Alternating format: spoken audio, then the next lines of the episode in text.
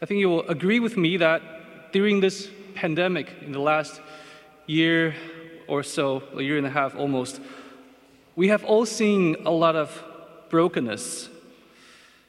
Yes, this pandemic has been very, very ferocious, but I think the response of so many other human institutions have been even more disappointing. And somehow, somehow people just couldn't get their acts together. But why is that? I believe the root cause of all these, or root causes, I should say, the root causes of all these are our pride and the rejection of love. And this is nothing new. As Adam and Eve rebelled against God, they started playing blame games with each other. And this harmony between them and their harmony with God was broken, was fractured. And this brokenness spiraled downward very, very quickly. In the next generation, through pride and jealousy, Cain, the son of Adam and Eve, killed his brother Abel.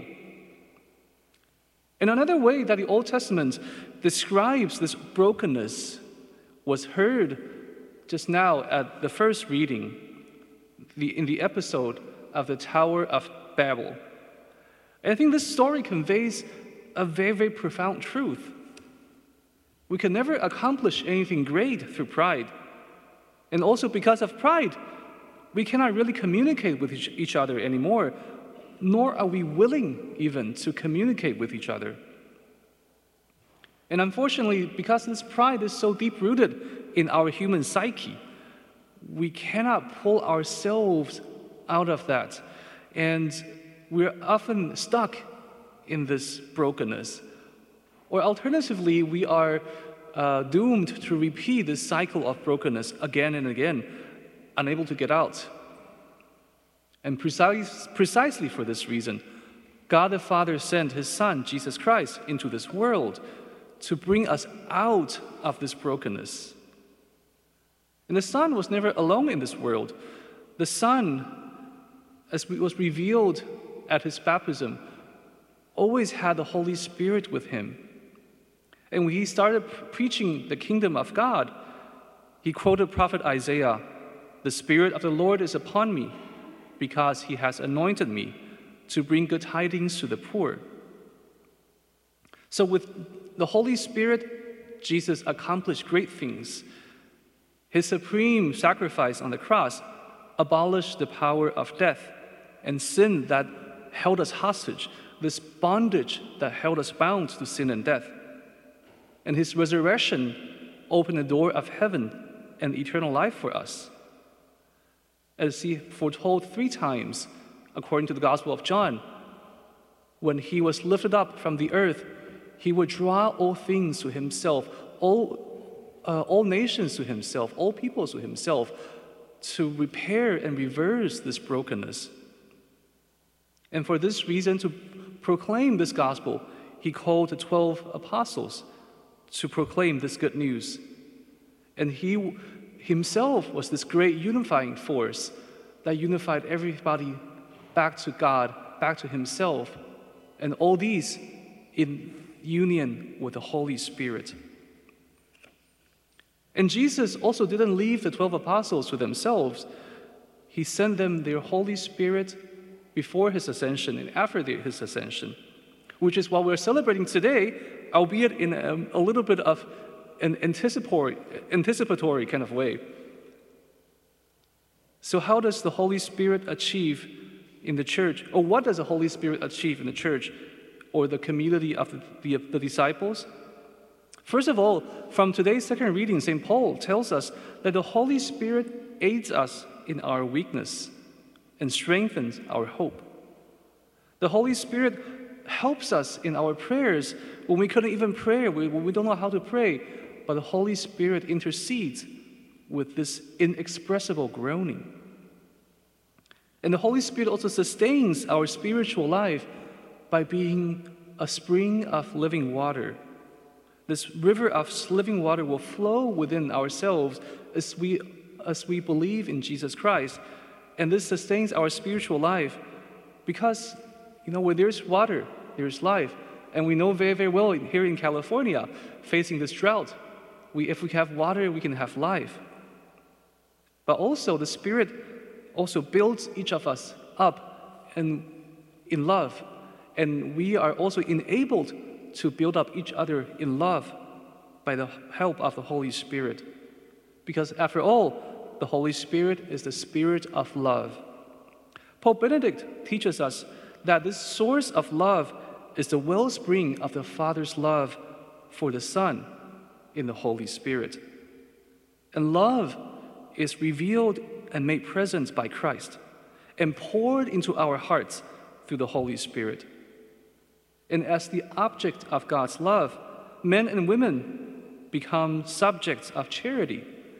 They are called to make themselves the instruments of grace, so as to pour forth God's charity and to weave this network of charity. And this way, by the help of the Holy Spirit, we truly become one. We truly become one body, having one Lord Jesus Christ, one Father in heaven, and one common goal, which is to reach our homeland in heaven. And this is only possible through the Holy Spirit. And this also reverses, as I said, this division caused by the, the episode of the Tower of Babel. Moreover, the Holy Spirit is the Spirit of wisdom and the Spirit of truth, who teaches us what is in accordance with the teaching of Jesus. And the Holy Spirit therefore empowers us to proclaim the truth of Christ's love in the society. Again, quoting Pope Benedict the sixteenth. And in short, the Holy Spirit is this force that sanctifies us, the sanctifier of us all, to make us live according to the pattern of Jesus Christ, who is humble, loving, forgiving.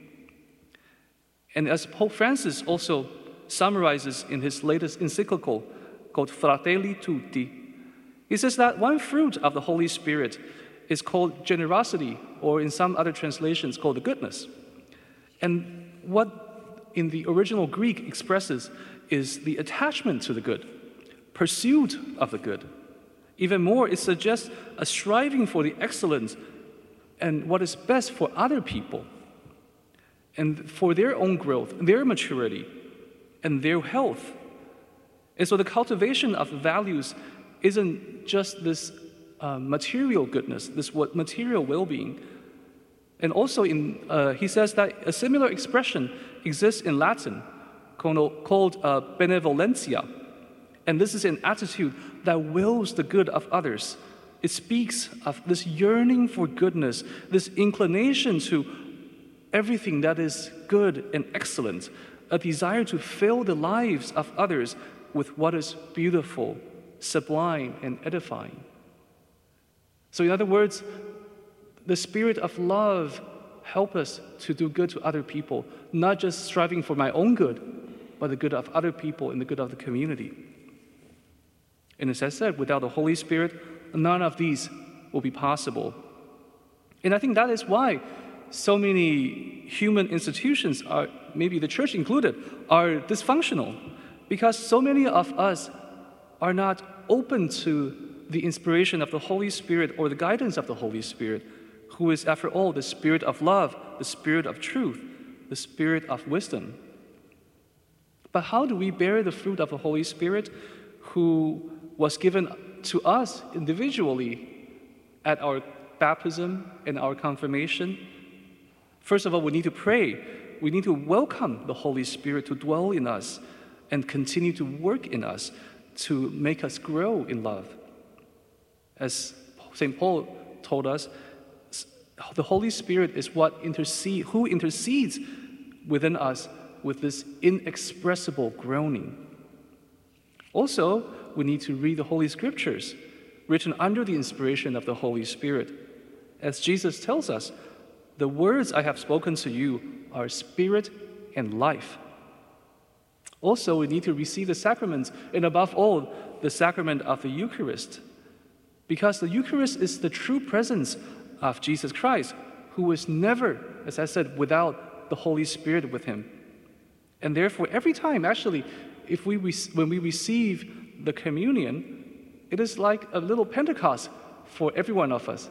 Every, at every Mass, we're receiving the Holy Spirit into our heart, along with our Lord Jesus Christ.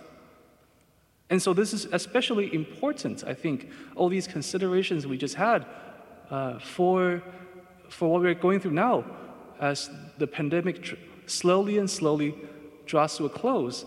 And you know, we are very, very encouraged that today we are bringing back the sign of peace, for example, and this, uh, the holy water at the back.